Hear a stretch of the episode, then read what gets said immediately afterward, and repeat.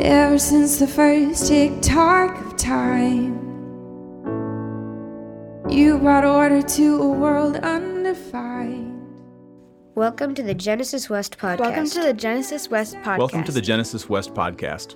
Our, teaching, team is made up of men and women who love asking probing questions of each week's scripture portion, to, To which our community, responds responds. with curiosity, courage, and a desire to, to expand, expand in in faith. faith, hope, and love. We follow the Revised Common Lectionary and we follow the church calendar because they anchor us in something which can hold us, no matter what life throws our way. We exist to join God's work of cultivating new beginnings in all of us, everywhere. Cultivating new beginnings in all of us, everywhere. We exist to join God's work of cultivating new beginnings in all of us everywhere. We hope you enjoy this week's teaching. We hope you enjoy this week's teaching. We hope you enjoy this week's teaching.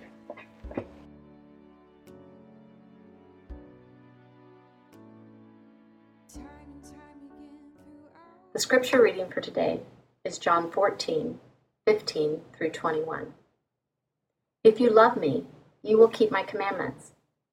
And I will ask the Father, and he will give you another advocate to be with you forever.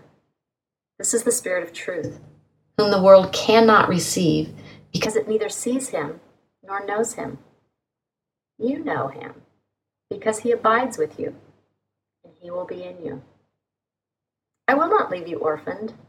I am coming to you. In a little while, the world will no longer see me, but you will see me. Because I live, you also will live.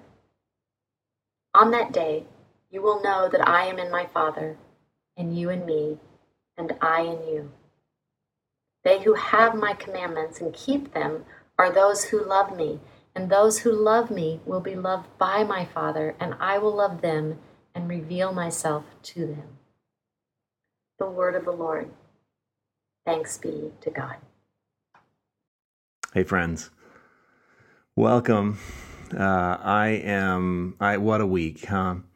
Uh, I have had all the emotions this week. I've been scared. I've been angry. I've been uh, trying to make everything right, trying to right all the wrongs, trying to fight for justice. I've wanted to crawl in a hole at times and just take a nap for about a year. One of my friends said, "You know, I kind of just feel like going on a deserted island for six months." you know?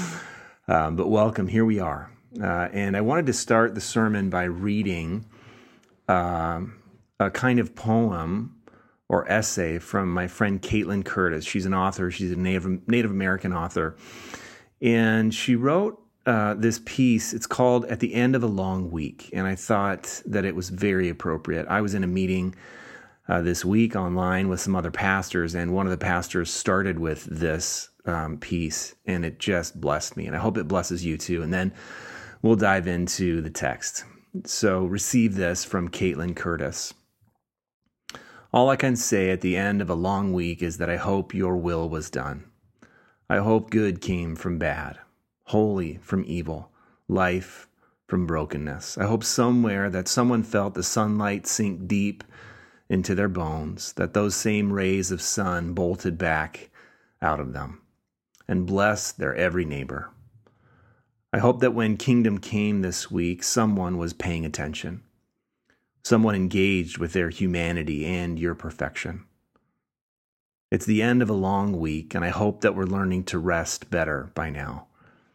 I hope our deep breaths are deeper and our hunched shoulders are lowered and our voices are less strained. I hope we fill the spaces of the coming weekend with that kind of Sabbath rest that only kingdom can teach us. All I can say at the end of a long week is, Kingdom, come. I hope that even where I feel empty, I am full. I hope that where I feel full, I will be emptied back out. And I hope all things will be leveled and brought to a good kind of justice. Because at the end of a long week, the world is both terribly frightening and breathtakingly beautiful. At the end of a long week, I hope that our daily bread was given, that our debts were shackled off of us, and that our hearts of stone were broken to meet the work of forgiveness.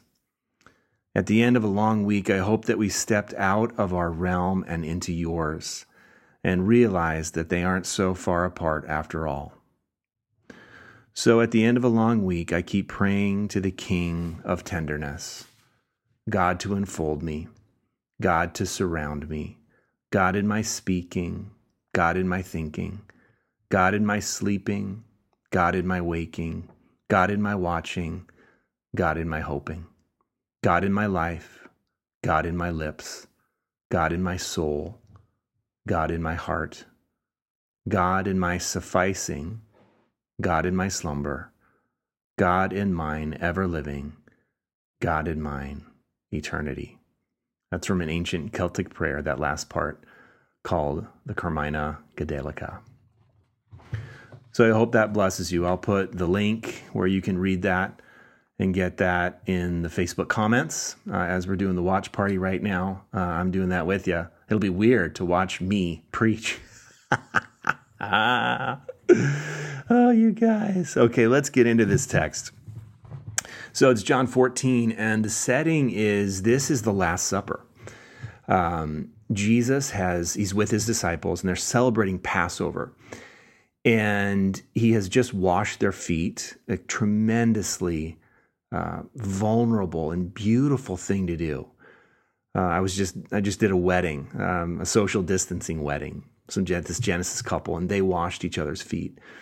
And there was just there was about 10 of us in the room uh, and it was a beautiful thing to watch. It's it's fascinating to um, watch that tenderness happen when you're handling you know someone's feet with that kind of love and care. You're washing them. You're um, you're maybe giving their feet a little massage it's very it's and it's like maybe you're even thinking like I, I don't even know if I'd want to have my feet washed. That feels a little too vulnerable.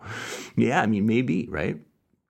Anyway, so Jesus is with them in this moment, and it's a somber moment. Um, what we get here, it's it's a somber moment because um, Jesus is trying to explain to them that he's going to be leaving them soon, and he's trying to pastor them, and it's really really fascinating because in chapter 13 and then chapter 14 uh, of of John, the the disciples are asking Jesus all kinds of questions, and like Peter asks, um, "Lord, where are you going?" Because Jesus is being as straight as he can be, but he's also trying to prepare them that he's going to be leaving them soon. He's going to be dying and he's going to be returning to his Father, and all this stuff is very confusing uh, when we read it, we can't help but reading it because we know the ending. But they didn't know the ending, and you got to remember that. And they were very confused. All they knew that is that Jesus, their friend and rabbi and leader and teacher and the king that they thought was going to be occupying the actual throne of Israel, is now saying, no i'm, I'm going to be going away from you and i want you to i want to prepare you for that. So that's what jesus is trying to do trying to do. Thomas asks lord if we don't know where you're going how will we know the way to follow you? Because jesus is being somewhat confused you know where i go you can follow where i go you can't follow if you read john 13 and 14 you're going to be struck by the anxiety that the disciples are feeling and also the the tremendous compassion that Jesus is pouring out on them. He's tremendously pastoral in the moments before he's crucified. And he's again, he's celebrating Passover with his disciples. He's calling them his friends. He's saying he's preparing them for him to leave them. And he, he's reassuring them, he's comforting them, he's saying things to them like, don't let your hearts be troubled. Believe in God, believe also in me. And he says, The one who believes in me will also do the works that I do, and in fact, will do greater works than the ones that I did. And I think we forget that moment where Jesus tells his disciples, and I think us, we're eavesdropping in on this conversation because we can read about it 2,000 years later where Jesus says, Yeah, I've done some pretty great works, and you will do even greater works than the ones that I did. I mean, that's, we could sit there forever, right? So, like, I know this isn't live, but let that be a sort of an all play question where people can type away the answers. Like, what do you think about that? What kinds of greater works could we be doing and could those disciples be doing uh, that were greater than the works that Jesus did? Like, what do you think he meant? when he said that. I think it's just, I think that's worth sitting with and pondering and turning over and over again in our minds that followers of Jesus down through the ages um, have done and will do greater works than the ones that Jesus did. What does that mean? Oh, I love the inclusivity of that too, is that Jesus doesn't have to say that, you know, he's the greatest and there are things that only he can do, even, right? He's sharing the power, he's sharing the influence. He's also inviting them to share his mission. The works that I've been doing, the things that I've been working so hard on, the eyes that I've opened, the wounds that I've healed, the people that are dead that I've brought back to life. Um, this is all part of my kingdom coming. The kingdom of God in which all things are made new, in which all things are restored, through which justice is done. And the high places are brought down, and the low places are brought up, and this road opens up for equality and love and peace and grace. And Jesus is saying, you get to be a part of that, right? Oh my gosh. So, um, and then, so I just want to notice, like, in this moment, we find the disciples in high anxiety, high alert. They're troubled. Otherwise, Jesus wouldn't have said, Don't let your hearts be troubled. Um, and I think it's a moment where our community can enter into the story. This has been a week of high anxiety because of what happened during last week's worship service. This is a week where your nerves were already frayed and a little shattered because of the stay at home order for two months and the coronavirus and the wilderness that we're all in because we don't know how that's all going to end. So we're already uh, feeling right at the edge, and then this traumatic event happens. Really, uh, this terrorist attack happens to our little church in the place that we feel most safe and most vulnerable. And it opens our eyes to things that are happening around the world that we knew of but didn't um, want to know of really and were disturbed. And so our levels of anxiety were heightened. And I want to invite us to enter into this story as one of the disciples and listen to how Jesus handles that. Listen to the loving and caring way that Jesus is going to tell us how he's going to continue to care for us even while he's absent. Because I think there's something for us as a community in these words if we pay attention. So the first the first thing that I want to notice and uh, call out from the text is Jesus says, "If you love me, you'll keep my commandments." Okay, if you love me, you'll keep my commandments. And again, not live, but would love to hear people's responses in the in the comments here on the watch party. Like, how does that sound to you? If you love me, keep my commandments. Like, what does that make you think of? Like, what is he talking about? Um, yes, what kind of commandments is he talking about? But like that's a weird quid pro quo kind of like if you love me, you're gonna follow my commandments. Is he is he saying that you have to follow his commandments in order to prove that you love him? Is he saying that if you love me, you just automatically will follow my commandments? Like, what do you think that's about? And as I was looking at it this week, there's a part of it that really, for me, kind of sounded a little like it sounded a little rulesy, you know, like like if you love me, you know, follow me, or you know, but but if you love me, keep my commandments, right? Um, for me, it it it made me go, okay, what?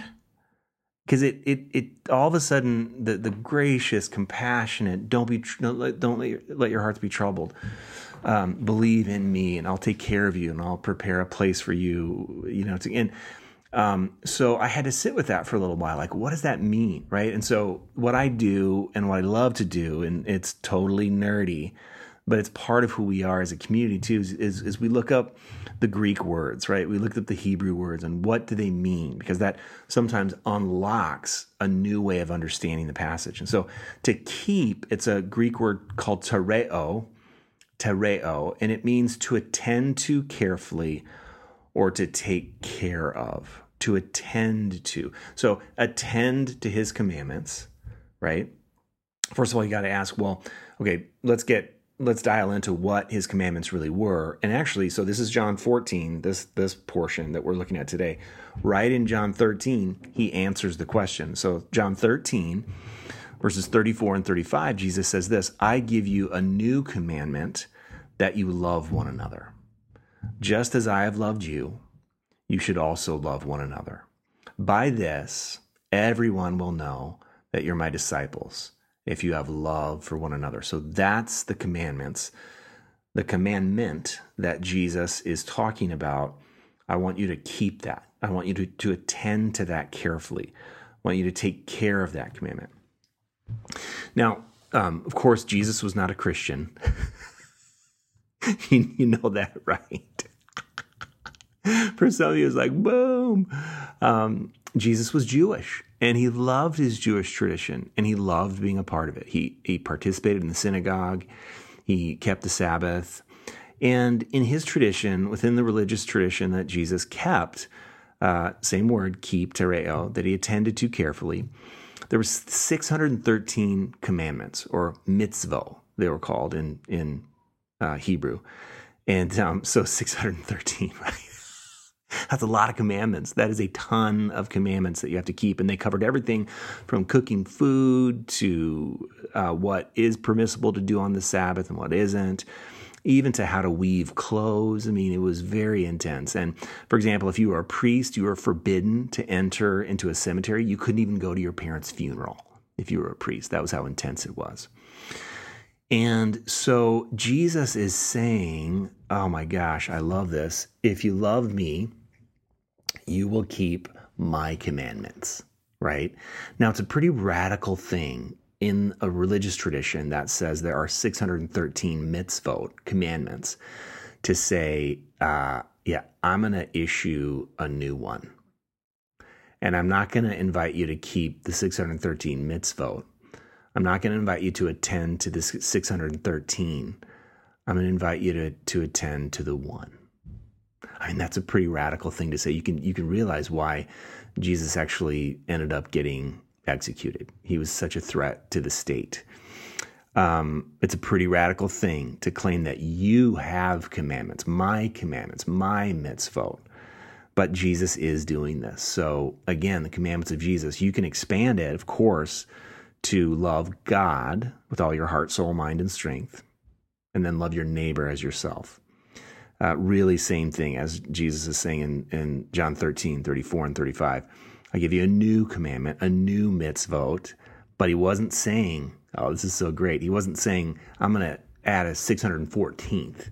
He was basically saying, I am, I am subverting the 613. Or I'm saying they are somehow contained in this one. And if you do this one, you're doing all the other 613. It's crazy what he was doing here. So, this idea to love one another, right? So, on one way, you know, that can maybe make your shoulders uh, sag, not sag, um, drop a little bit. That can sound soothing. But if you really pay attention to it, right, love one another, go for it. Raise your hand if you're killing it at that, right? Raise your hand if you would give yourself an A in loving one another. I wouldn't right? Simple, but not easy. They'll know we're Christians, Jesus says, by our love for one another. So, what does it mean to love one another? How do I know that I'm doing that? And when you start to go down that road, like you start saying, like, I actually wish that some of the commandments were a little more straightforward, like, don't burp at the table. during during a meal like i then i can know if i'm i can know if i'm getting an a in that or not but knowing that I actually am loving one another, I mean, how would I do that, right? It actually seems impossible. And I think it is. Love one another. And we kind of throw that around like, all you got to do is love, man. Like, all of a sudden I became a hippie right there. but I think sometimes we underestimate what it takes when we say it's all about love as if that's like that's like making things easier. I think that's making things monumentally harder. Love one another cuz who's one another? You know? Love one another. Love each other. Love the one that's unlovable. Love the one that you that bugs you.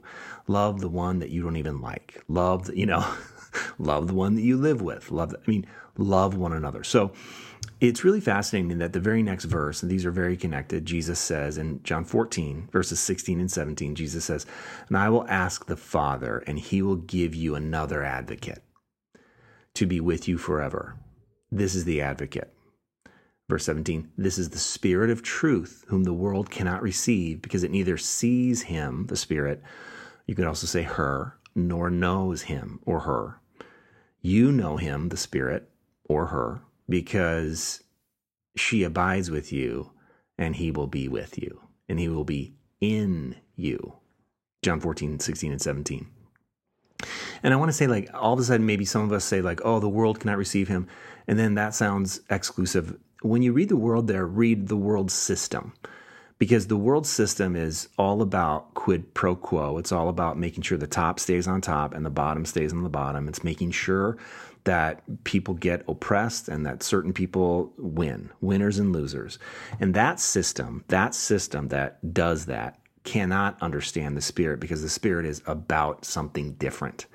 So this verse is not saying that like no one can understand the spirit uh, or like those bad people can't. It's that the system of the world that's controlling the world in a win lose, quid pro quo, you're good, you're bad, you're in, you're out way cannot understand the spirit because the spirit doesn't doesn't speak that kind of language. Okay, so who's the spirit? Well, uh, the word for advocate there, I will ask the Father, and He will give you another advocate.